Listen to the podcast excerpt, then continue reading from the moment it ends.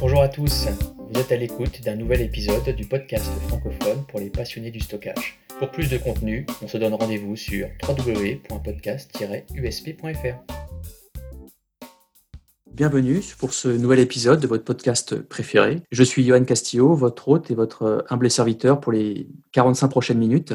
Je sais que c'est challenging et je le vous dis à chaque épisode, euh, mais ici, vous le savez bien maintenant, on aime vraiment les défis, donc euh, on va essayer.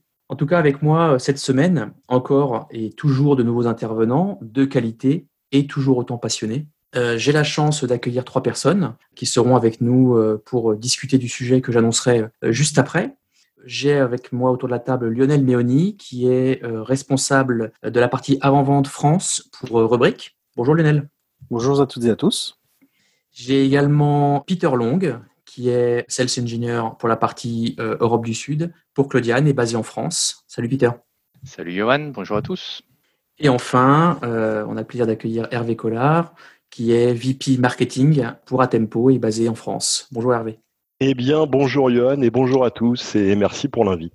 Et bien entendu, comme chaque semaine, et toujours avec un grand plaisir, je, je sais que je le présente à chaque fois, c'est mon camarade donc Philippe Nicolas, qui est analyste chez Coldago Research, basé à San Francisco actuellement, et qui est euh, observeur pour le marché, euh, notamment du stockage, depuis, euh, depuis maintenant presque trois décennies.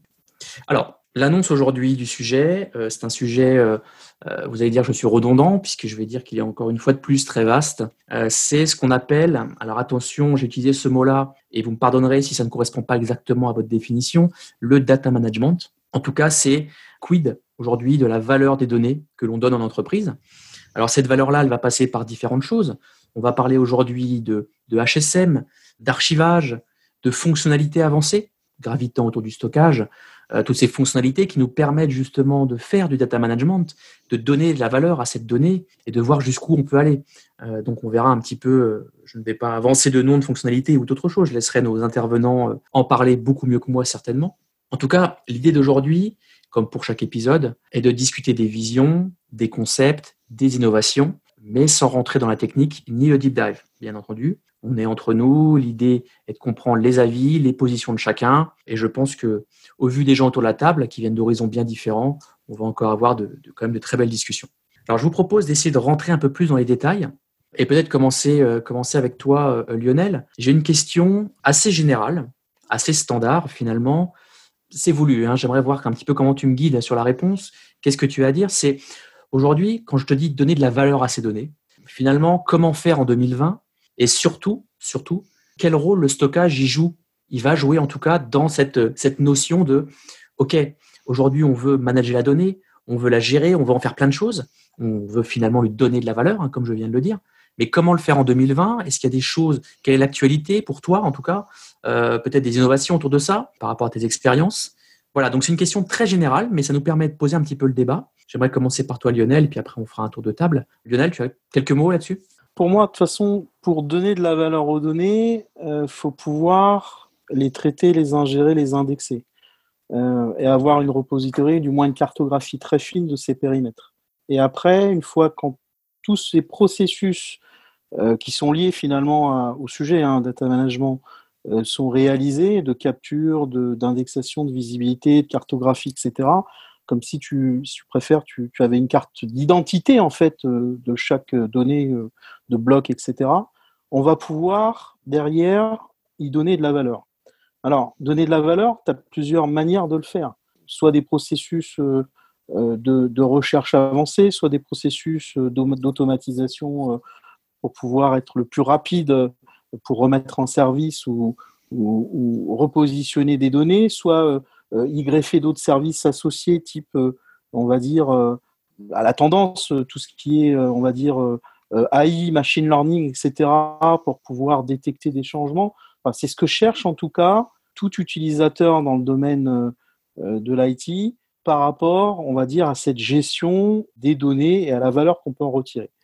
Après, le stockage, euh, c'était la deuxième partie de ta question. On est dans un monde qui évolue et où le stockage est en pleine euh, explosion. Donc, euh, le stockage, il, va pouvoir se trouver en tendance actuelle dans le cloud, data center on-prem, avec d'autres solutions peut-être partagées sur différentes repositories ou devices. Voilà, c'est pour, moi, ce qui est le plus important, c'est voilà, le, pouvoir agréger ces données, quel que soit finalement où la repository se trouve, et de pouvoir les cartographier et on va dire indirectement pouvoir piocher dedans pour rendre un service à l'utilisateur au final. Merci Lionel. Euh, avant de passer la, parole à Peter, qui est plutôt, euh, par euh, l'activité de son entreprise, plutôt une plateforme, Hervé, est-ce que tu peux compléter? Est-ce que tu as, as, une idée sur cette, sur cette approche de la valeur de la donnée? Oh, plein d'idées. Euh, d'abord, avant de donner de la valeur, je pense qu'on peut reconnaître déjà l'importance absolue des données dans le monde actuel, hein, dans, le business. C'est-à-dire qu'aujourd'hui, la, donnée, c'est vraiment un élément vital pour n'importe quelle organisation, que ce soit pour, euh, pour mettre en œuvre ses applications critiques, pour faire du pilotage organisation, et puis aujourd'hui, pour aller au-delà, euh, avec évidemment dans le monde de la recherche, du médical, du scientifique, euh, et, et, bien au-delà, les applications d'intelligence artificielle, de simulation qui permettent de, d'exploiter encore, euh, encore, encore mieux cette donnée. Donc ça c'est le ça c'est le premier point. Le deuxième point pour revenir sur euh, voilà on a abordé les, les notions de, définition de ce que le, data management et de, de, ce que le stockage peut avoir à faire là-dedans. Euh, c'est vrai que le data management c'est un domaine qui est extrêmement large puisque normalement ça doit couvrir euh, la qualité des données. Hein, euh, c'est bien d'avoir beaucoup de données, des pétas et des pétas, mais si euh, on n'a pas moyen de s'assurer de, la qualité de ces données, bon, on va forcément faire une exploitation qui sera, qui sera erronée. Il y a une dimension de sécurisation, de confidentialité. Il y a une notion, on, enfin, on l'a déjà abordé, enfin, Lionel l'a abordé avec la partie référentielle. Euh, savoir exactement euh, ce qu'on a en, termes de données qu'on peut exploiter. Une autre dimension qu'on peut vraiment de moins en moins ignorer, c'est la partie obligation légale. Hein. Si on regarde la partie RGBT, RGPD, mais également les problématiques de conservation de données. Et puis le dernier point, on va peut-être commencer à faire le lien euh, peut-être un peu plus avec le stockage en tant que tel, qui est la dimension d'optimisation de, de, l'infrastructure IT, euh, où on retrouvera des notions, bah, effectivement, peut-être de tiering, d'optimisation des coûts de stockage, de proposer des plateformes consolidées plutôt que d'avoir des silos de stockage qui sont difficilement exploitables. Donc il y y a, toutes ces dimensions-là dans la, dans la partie data management. Alors pour sûr, trois quarts d'heure, ça ça va pas suffire. Donc pour résumer, moi, je, enfin voilà, comment faire en 2020 pour, euh, pour donner de la valeur à ces données, ben, je pense que c'est servir au mieux les applications qui vont permettre d'ajouter de la valeur aux, données. Donc, euh, avoir une bonne maîtrise euh, d'un référentiel et puis surtout bien servir les applis, que ce soit les applis traditionnelles ou les nouvelles applications de type intelligence artificielle ou, simulation. Hervé, c'était assez complet. Peter, tu peux compléter? Oui, bien sûr, pas de souci. Donc, euh, euh, si, je, prends euh, par rapport à, d'un point de vue purement plateforme, hein, puisque tu, l'as annoncé, j'ai, plus cette orientation-là actuellement, puisque mes collègues ont déjà fait le, reste ou dit le principal sur la partie data management. Moi, je vais opposer avec un terme que tu as cité, Johan, qui est le HSM, la partie HSM et la partie data management. Ça peut se rejoindre, mais les deux points sont différents. Le premier, dans un sens, euh, en fait, ça va consister euh, juste en une, évolution économique par rapport à ta donnée. Donc, euh, tu veux payer ta donnée ou tu veux stocker ta donnée au, meilleur coût vis-à-vis de son utilisation, vis-à-vis de la performance que tu vas attendre par rapport à cette donnée-là. La partie data management, de mon point de vue, consiste en fait à augmenter la productivité et également la performance par rapport euh, soit à une application ou euh, par rapport à un business, donc une business unit, hein, pourquoi pas. Euh, et de ce point de vue-là, le but d'une plateforme, qu'elle soit matérielle ou, ou, logicielle, ça va être en fait soit de pouvoir faciliter la recherche sur ces données, et c'est ce qui va donner de la valeur, hein, donc une meilleure recherche, une meilleure qualification, un, épurage aussi, hein, pourquoi pas. Et ça, ça va être facilement faisable avec des, notions de, stockage objet, par exemple. Et c'est là où on va pouvoir apporter de la valeur. Et je pense que c'est tout l'enjeu des prochaines années, parce que le but, c'est pas de stocker massivement euh, des pétas et pétas de données. Hein. C'est également de pouvoir faire un tri euh, judicieux, de pouvoir retrouver sa donnée euh, facilement, rapidement. c'est ce qui va apporter en fait de la performance à une entreprise aujourd'hui, savoir réagir rapidement par rapport à une demande qui a été faite soit d'un utilisateur, soit, on va dire, d'une BU métier. Très bien, merci Peter. Merci pour ce premier tour de table. Euh, je voulais qu'on revienne, puisqu'il y a, il y a un terme qu'on n'a pas du tout utilisé, et pour moi, ça, ça constitue vraiment la, la souche ou couche de base, c'est le système de fichiers. Hein, je pense qu'on ne parle pas data management sans système de fichiers. On a du mal, en tout cas, au moins historiquement. Et puis, on a vu ces dernières années pas mal de, nouveaux développements, que ce soit sur des, on va dire, des approches de stockage primaire ou de stockage secondaire. Beaucoup, beaucoup d'acteurs, récents ou pas, ont développé de, de, nouveaux systèmes de fichiers. Donc, qu'est-ce que vous avez vu comme développement récent? Surtout que bah, ces derniers temps, on, a une, contrainte, on va dire qu'on subit une explosion des volumes, ce qui nous, amène à, définir justement euh, de nouveaux systèmes de fichiers sur lesquels viennent se greffer un petit peu tout ce qu'on a, tout ce qu'on a dit euh, tout à l'heure rapidement et sur lequel on va revenir, que ça soit euh, du chiffrement, des méthodes de, protection de snapshot, de réduction de compression de dédupe, tout ce qu'on veut, les services de sauvegarde, archivage, HSM, un peu tout ce qu'on veut. Mais qu'est-ce que vous avez vu sur la partie souche de base?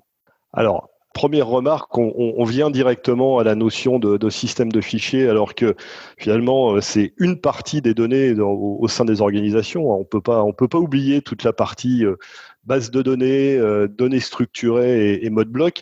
Mais c'est vrai qu'aujourd'hui, les, plus gros challenges sont au niveau des données non structurées, et donc immédiatement, on va, on, va parler de fichiers.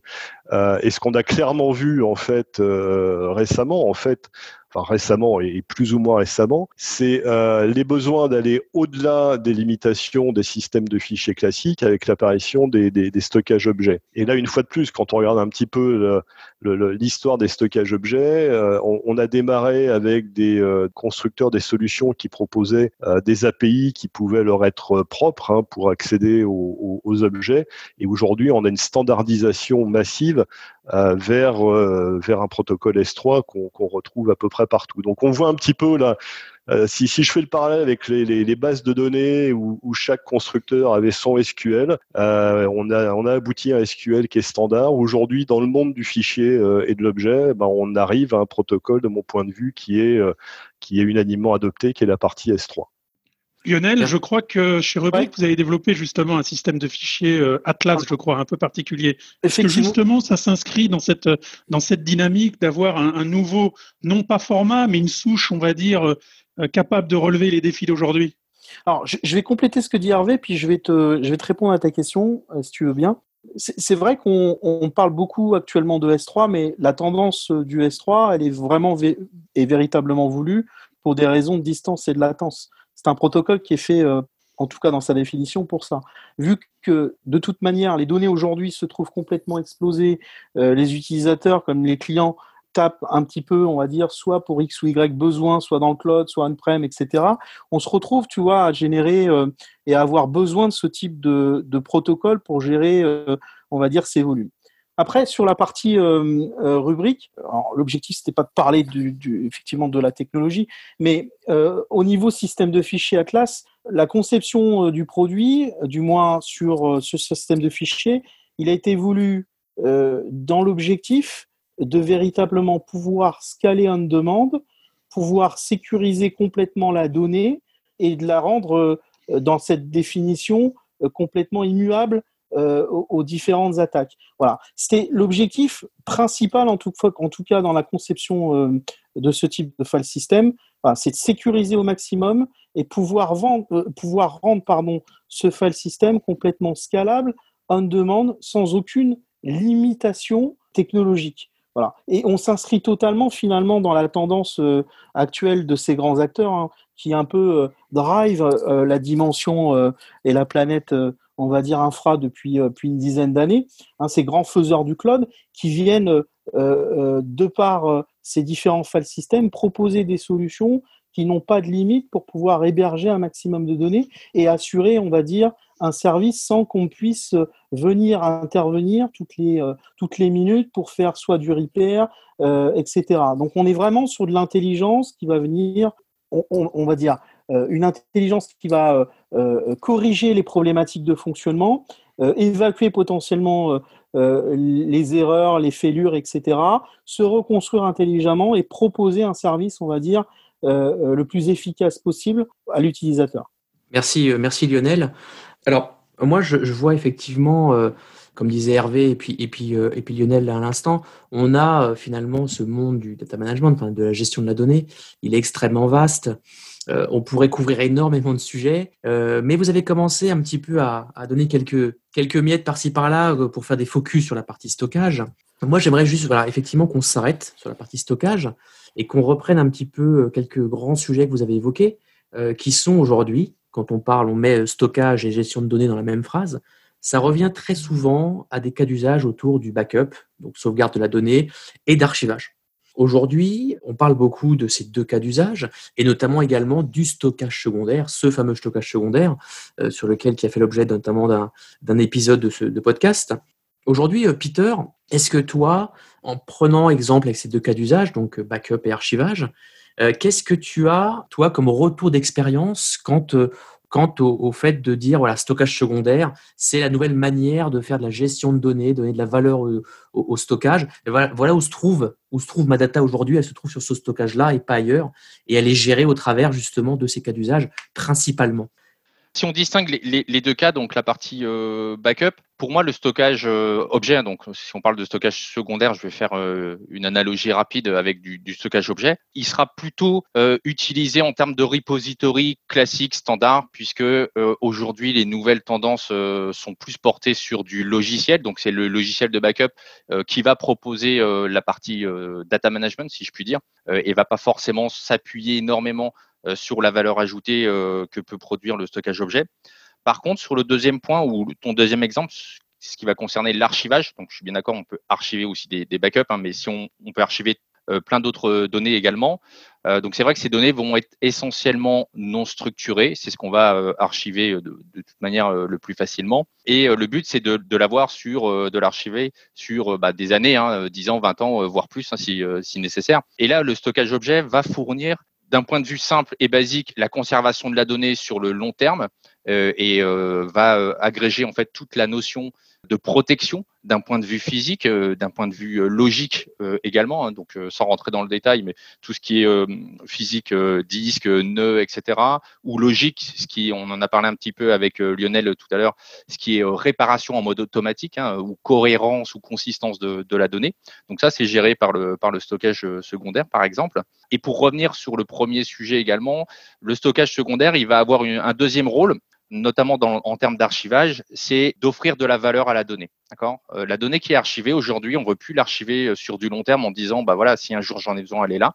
On veut pouvoir la réutiliser. On veut également pouvoir euh, on va dire augmenter sa valeur et justement mettre à disposition les informations qui sont archivées hein, dans ces objets, donc en, termes de métadonnées, donc mettre à disposition ces informations-là pour les métiers, pour d'autres analyses qui peuvent euh, euh, arriver ou être demandées dans les années, euh, les années futures. Merci, merci Peter. Moi, j'aimerais rebondir un petit peu et, compléter finalement ma question de base. C'est, on parlait en fait il y a quelques années, peut-être encore aujourd'hui, de, la notion d'ILM. donc, vous savez, l'ILM, c'est tout ce qui est le, le cycle de vie de la donnée finalement. Aujourd'hui, est-ce que c'est un concept pour vous en tout cas? Est-ce que c'est un concept qui est mort? Est-ce que c'est un concept qui est d'actualité? Ou est-ce qu'il est présent justement sous d'autres formes, d'autres cas d'usage, via peut-être les nouvelles solutions que l'on voit aujourd'hui qui, émergent dans beaucoup de startups? Euh, Lionel, est-ce que tu aurais un avis sur cette partie euh, cycle de vie de la donnée euh, qui englobe beaucoup de notions hein, Est-ce que c'est un concept pour toi qui est complètement dépassé ou qui est au contraire d'actualité mais peut-être présent sous d'autres formes? Alors, non, c'est d'actualité, et oui, il est présent sur d'autres formes. Euh, c'est-à-dire euh, la manière dont tu vas gérer, fonction des besoins, et notamment dans, la sauvegarde, le cycle de, la donnée a une importance. Et la manière dont tu vas stocker, tu vas l'archiver, tu vas finalement la déplacer, comme disait tout à l'heure Peter, pour peut-être optimiser les coûts, peut-être optimiser, on va dire, euh, la solution d'un point de vue performance, etc il faut que tu aies cette notion de, gestion euh, et de cycle de la donnée et d'analyse pour savoir quoi en faire finalement, où la placer, pour quelles raisons.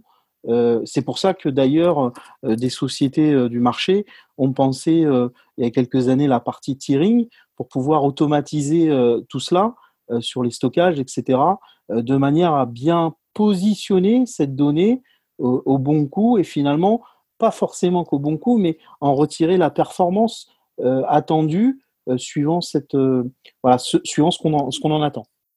Hervé, Peter, sur cette partie ILM, gestion du cycle de vie de la donnée, vous auriez quelque chose à rajouter? Oh bah, je pense que, que l'ILM, effectivement, on n'utilise plus le terme, hein, c'est passé de mode depuis un, un certain temps. Par contre, quand on parle de data management, forcément, l'ILM est, au cœur de ces sujets-là. L'ILM, ça veut dire quoi? Ça veut dire maîtriser la, donnée tout au long de son cycle de vie. Euh, ça veut dire que ça va intervenir justement dans la qualification de, la qualité de la donnée. Hein. Quand on va utiliser des données, savoir d'où elle vient, c'est quand même un point qui est, important. Ensuite, une donnée, ben, euh, elle, va avoir différentes, potentiellement différentes étapes. Hein. Elle peut se construire jusqu'à atteindre un statut qui est finalisé et qui donc euh, va être peut-être l'étape avant son archivage dans la mesure où elle va plus du tout euh, évoluer. Tout ça, c'est très lié, je pense, au métier et à la nature des données. Alors, on, peut faire après le lien avec le stockage, c'est toujours ça qui nous intéresse, mais, mais la, la dimension métier euh, et, le contenu de la donnée, pour moi, est, important. Après, le, lien avec le stockage, ben, on l'a dit, une donnée, euh, si, on veut, si on, si on se projette sur plusieurs années, euh, si on veut qu'elle soit utilisable d'ici une quinzaine d'années, il faut savoir de, en, général en quoi elle consiste. Et là, on arrive tout de suite dans le domaine des métadonnées, donc tout ce qu'on va rajouter comme information au-dessus de l'information qui va la rendre utilisable. Et euh, dans ce domaine-là, bah, il y a des stockages qui sont euh, plus ou moins je dirais, adaptés à, à, gérer cette métadonnée. Traditionnellement, ça peut être les applications qui conservent la métadonnée et, et, qui pointent vers la donnée en tant que telle. Et puis après, on a des, des, des modes de stockage où la métadonnée peut être, je dirais, agrégée ou va accompagner la donnée, ce qui va faciliter ensuite sa, sa gestion au fil du temps. Là-dessus, Hervé, euh, je, rebondis sur ce que tu viens de dire parce que c'est vraiment intéressant cette notion de métadonnées. Est-ce que euh, si, j'associe euh, cette notion de métadonnées avec une innovation finalement dans ce monde du management de la data, c'est-à-dire que est-ce que c'est pas une des grandes innovations, en tout cas dont comment c'est géré aujourd'hui, parce que la métadonnée existe depuis longtemps, mais comment c'est géré et comment c'est implémenté aujourd'hui dans beaucoup de sociétés, qu'elles soient nouvelles ou qu'elle soit historique et qu'elle soit modernisée. Euh, Lionel, là-dessus, sur la, gestion de la métadonnée, est-ce que ça peut être un vrai facteur d'innovation, justement, pour, euh, voilà, pour 2020 ou pour, euh, pour les années à venir? Il y a de l'exploitation des métadonnées déjà depuis X temps. C'est, on va dire, c'est la manière dont les systèmes aujourd'hui sont pensés pour utiliser cette, cette fameuse métadonnée et en retirer, on va dire, toute la quintessence fait cette différence. Les technologies aujourd'hui exploitent euh, différentes méthodes qui leur sont propres, liées aux différents brevets, au design, etc. Mais derrière, le moteur euh, reste euh, finalement le même. Après, tu peux avoir des petites divergences sur, on va dire, sur le, type d'application que tu vas utiliser pour gérer cette métadonnée, suivant les performances que tu veux en retirer. Mais c'est pas, pour moi, en tout cas, c'est pas une notion nouvelle. On va dire, c'est juste une accélération et un besoin par rapport à l'explosion aujourd'hui euh, des volumétries, euh, euh, de, de, ce besoin de cartographie, comme Hervé tout, à l'heure l'indiquait, pour pouvoir l'identifier, on va dire, le plus finement possible, et pouvoir derrière adapter le service en fonction de ce que tu vas greffer derrière. Si, je peux me permettre, hein, au sujet des métadonnées, on, peut aussi qualifier de, de quoi on parle. Je pense qu'il faut bien distinguer tout ce qu'on appelle les métadonnées techniques, qui sont en général les attributs tels qu'on les connaît euh, depuis depuis toujours avec les file systems. Donc en gros, euh, voilà, qui, est le propriétaire du fichier, euh, quand est-ce que le fichier a été créé, quand est-ce qu'il a été modifié pour la dernière fois.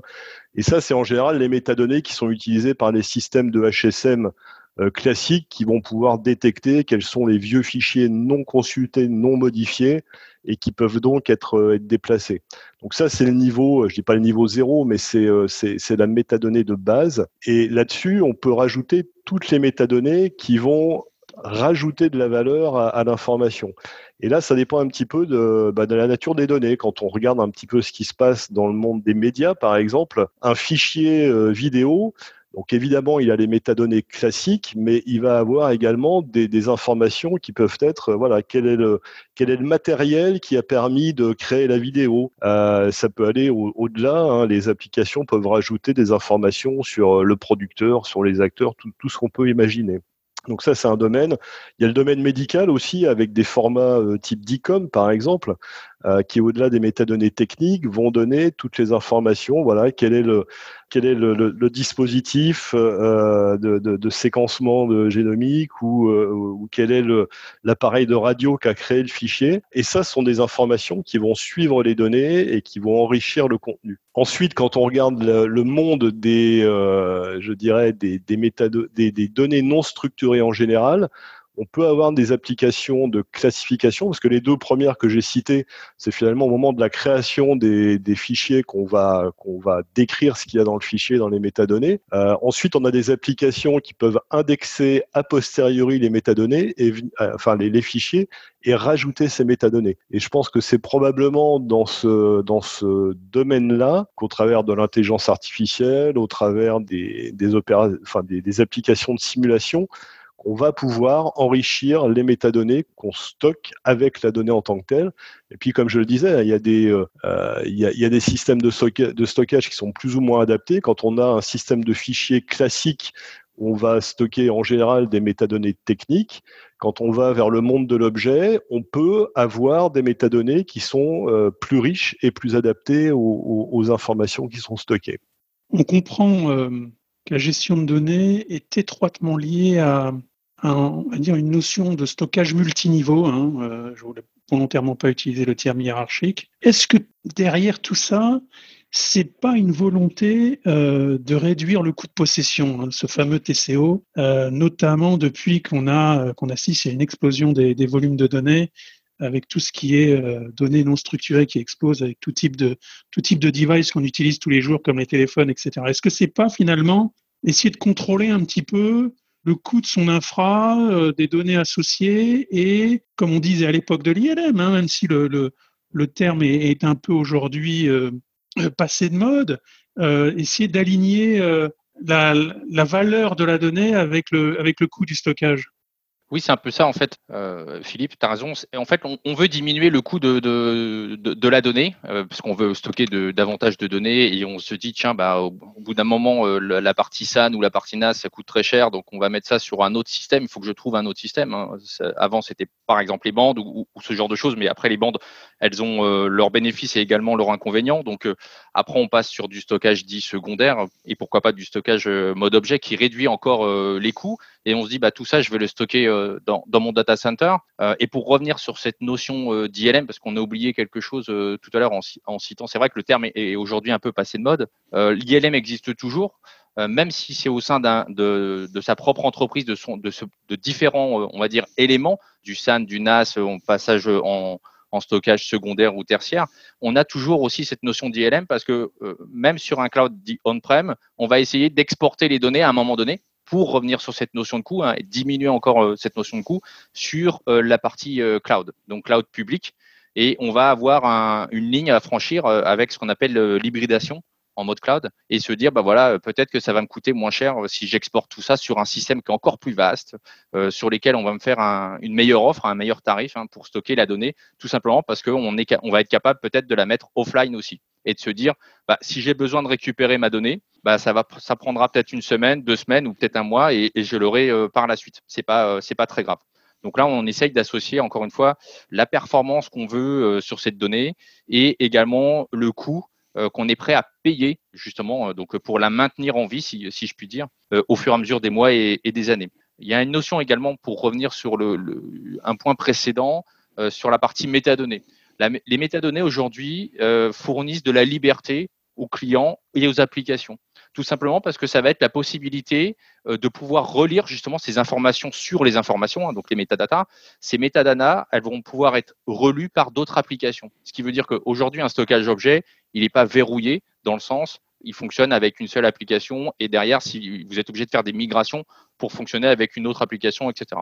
Les objets qui sont stockés, sont euh, liés avec des métadonnées et ces métadonnées sont lisibles par une application numéro 1 ou par une application numéro 2, peu importe, de toute manière, il suffit juste d'utiliser par exemple euh, du protocole S3 comme euh, il a été cité euh, tout à l'heure. Et notion importante par rapport à l'ILM et à, la partie cloud publique notamment, c'est que ces métadonnées, elles sont transférables. Elles vont être copiées, elles vont suivre les objets. Donc vous prenez un objet qui est on-prem, vous le déplacez sur, sur un cloud ou, ou, tout autre système qui sait gérer les objets. Vous avez également logiquement ces métadonnées qui sont associées et qui peuvent être utilisées, donc dupliquées, relues et également exploitées peut-être d'une meilleure façon sur un autre système. Merci, merci Peter. Juste avant de donner la parole sur cette partie TCO à Lionel, je voulais juste souligner que grâce à vous, messieurs, à chaque phrase, je me rends compte que finalement, ce sujet est tellement vaste que vous êtes en train de me créer un sujet à chacune de vos interventions. Donc, je vous en remercie. euh, Lionel, tu as, euh, tu as une, un avis, en tout cas, sur la partie euh, TCO pour compléter ce que disait Peter, peut-être? Oui, c'est vrai que sur l'équation du positionnement de la donnée, le, TCO a, un impact et il est regardé forcément, vous l'indiquez, enfin Hervé ou Peter l'indiquait tout à l'heure, on a complètement une explosion des données qui fait que on est obligé de regarder euh, et les clients, DSI, Invest sont obligés de regarder ça. Par contre, il n'y a pas que ça. Peter soulignait la partie performance. il y a l'aspect aussi sécurisation. Il y a l'aspect euh, agilité, la manière dont on va pouvoir les récupérer, c'est lié avec la performance, mais la manière dont on va pouvoir euh, les récupérer, les déplacer, euh, les archiver, les externaliser, etc. Tout ça, c'est des facteurs qui vont venir un petit peu, on va dire, driver l'architecture telle qu'on pourrait la concevoir dans ce domaine et l'adapter. Et toutes ces briques, en tout cas dans la conception, on va dire, d'une solution pour un client, il faut qu'elles puissent interagir de manière euh, à satisfaire un service. Voilà, et rendre un service, on va dire. Donc, pour moi, voilà, c'est, on va dire, c'est un tout. Euh, et ce qui est important, c'est de pouvoir, en tout cas, euh, répondre aux clients dans ces différents domaines grâce à ces, à ces mécanismes qui sont plutôt bien pensés pour cela, en tout cas. Et toi, euh, Hervé, en, deux mots, hein, est-ce que tu, rejoins l'avis de, ou en tout cas la vision de, Lionel et de Peter sur cette partie TCO ou tu as quelque chose à ajouter? La partie coût est, un élément capital hein, quand, on, quand on voit quels sont à quelle vitesse le volume des données augmente. Qui, donc ont un impact non seulement sur le coût du stockage, mais euh, globalement au TCO, donc la, protection euh, qui, va avec. Hein. c'est forcément un élément qui est, qui est très important. D'où les, d'où les notions de tiering, de faire le bon choix de, d'architecture, de, déplacer les données euh, à l'endroit où elles coûtent le moins cher en même temps qu'elles rendent le, le, meilleur service. Donc c'est voilà, oui, les, clients qu'on rencontre sont forcément drivés par des problématiques de, coûts qui, doivent maîtriser. Après, mon propos, c'est de dire voilà, c'est euh, il y, a, une dimension euh, réponse technique Hein, et c'est pour ça que j'en sais un peu le débat sur les métadonnées techniques qui permettent finalement de décider quel endroit euh, on, peut mettre une donnée. Voilà, quelque chose qui n'a pas bougé depuis, depuis un an. Euh, on va peut-être le déplacer du, stockage primaire vers un stockage secondaire. après, mon propos, c'est de dire si on va au-delà de ça, imaginez qu'en termes de métadonnées, on a la rétention. Hein, et, de se dire que voilà, ce fichier qui est une facture, j'ai pas besoin de le garder plus de 5 ans que ça, ça constitue une métadonnée qui nous permet de dire au bout de cinq ans, ben, je supprime cette facture. Là, on est euh, finalement au-delà du fait de se dire que la facture, parce que je ne sais pas que c'est une facture, mais que je ne l'ai pas consultée depuis, euh, depuis un an, ben, je vais la garder à tout jamais sur un stockage le moins cher possible. S'appuyer sur les métadonnées techniques pour piloter toute la partie tiering, c'est la réponse qui semble facile et c'est la réponse la plus immédiate. Par contre, c'est pas pas forcément la panacée. Merci, euh, merci Hervé. Si je vous dis, messieurs, dans la même phrase, le mot stockage, gestion de la donnée et machine learning, intelligence artificielle ou, que sais-je encore, en tout cas ces notions d'IA, est-ce que ça vous fait euh, sauter, euh, bondir au plafond? Est-ce que c'est peut-être une innovation supplémentaire? Est-ce que c'est complètement, complètement débile? Est-ce qu'on peut retrouver ces mots-là dans la même phrase? Quelqu'un veut réagir? Alors, non, non c'est pas débile, euh, parce qu'on va dire c'est un petit peu la tendance actuelle par rapport à ce qui se passe, par rapport aux différentes attaques, euh, corruption, etc., euh, de par les différentes tentatives des hackers, mais aussi dans, dans, dans la conception. Je veux dire, on est vraiment aujourd'hui dans une demande où on a besoin non seulement de cartographier ces données parce que, par exemple, pour la partie backup, euh, on ne souhaite plus faire que du backup, on souhaite véritablement avoir pas seulement une solution de restauration, mais pouvoir y donner de la valeur. Donc forcément, on est obligé d'y associer des services euh, annexes. Et derrière, pouvoir répondre finalement aux différentes problématiques qu'on voit émerger ces, enfin, ces, derniers, ces dernières années par rapport à cela, pour pouvoir euh, s'assurer, on va dire, un dernier rempart au cas où, euh, pour pouvoir, comme tu le disais tout à l'heure, Hervé, répondre à des règles de classification parce que les règles européennes ou les règles US euh, ou autres euh, changent dans leur définition et qu'il faut faire attention si demain un employé quitte une société pour pouvoir bien identifier où se trouvaient ces données, euh, pouvoir les éliminer ou les archiver de telle et telle manière, etc.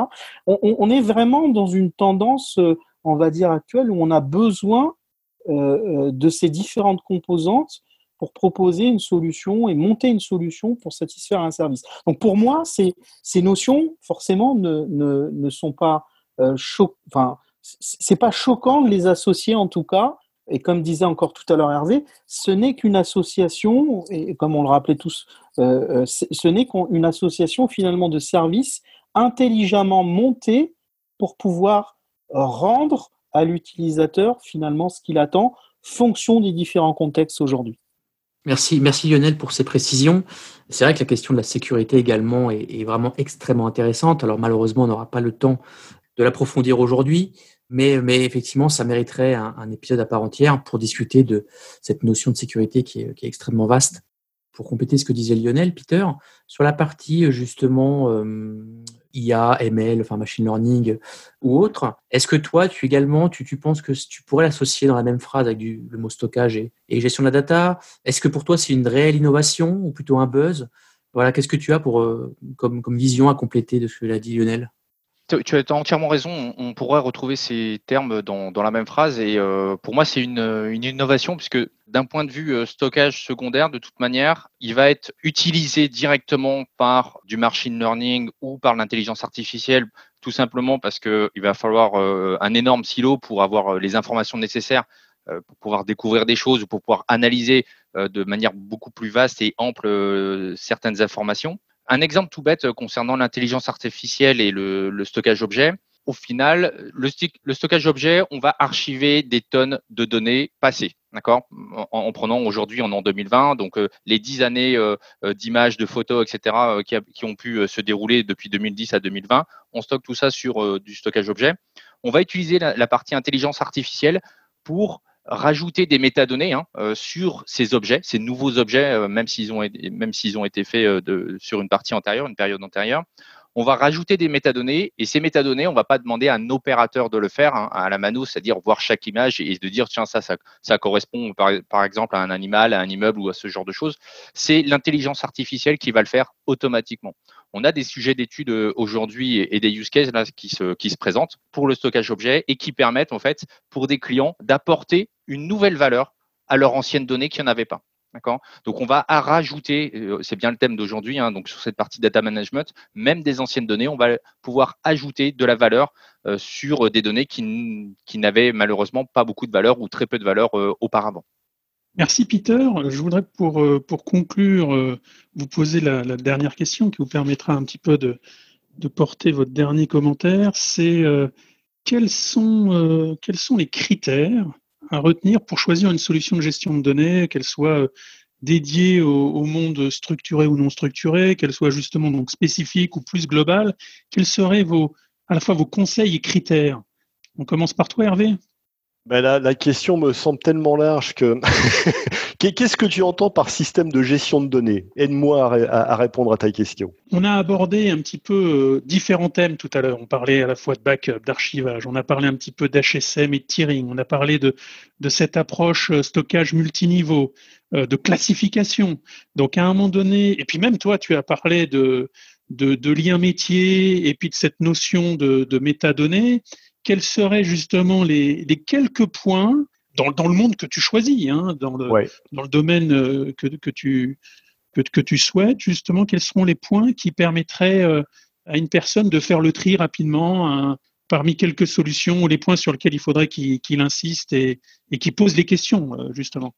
Pour moi, déjà, la, donnée, elle est, elle est, au service des applications et des utilisateurs. Donc, forcément, il faut avoir défini son besoin en termes fonctionnels et, ses attentes au niveau de, la donnée. Ça va directement orienter vers du, stockage performant, euh, mode bloc ou système de fichiers. Vraiment euh, considérer les, les, attentes qu'on a vis-à-vis de la donnée. Après, il y a la dimension euh, scalabilité et coût, dans la mesure où, euh, quel que soit le domaine, on voit une augmentation euh, énorme des volumes. Hein, et, forcément, la, dimension hybride, on peut plus ignorer aujourd'hui le, cloud qui peut être utilisé aussi bien pour faire du, burst en termes de, de capacité. Voilà, j'ai besoin de, d'étendre ma capacité de stockage de manière temporaire ou permanente, et le cloud est forcément dans l'équation, mais également dans le burst au niveau euh, du, traitement. C'est-à-dire que aujourd'hui, je suis une organisation avec une capacité de calcul donnée, et pour un problème spécifique, j'ai besoin de euh, d'exporter, je dirais, de relocaliser ma capacité de calcul dans le cloud.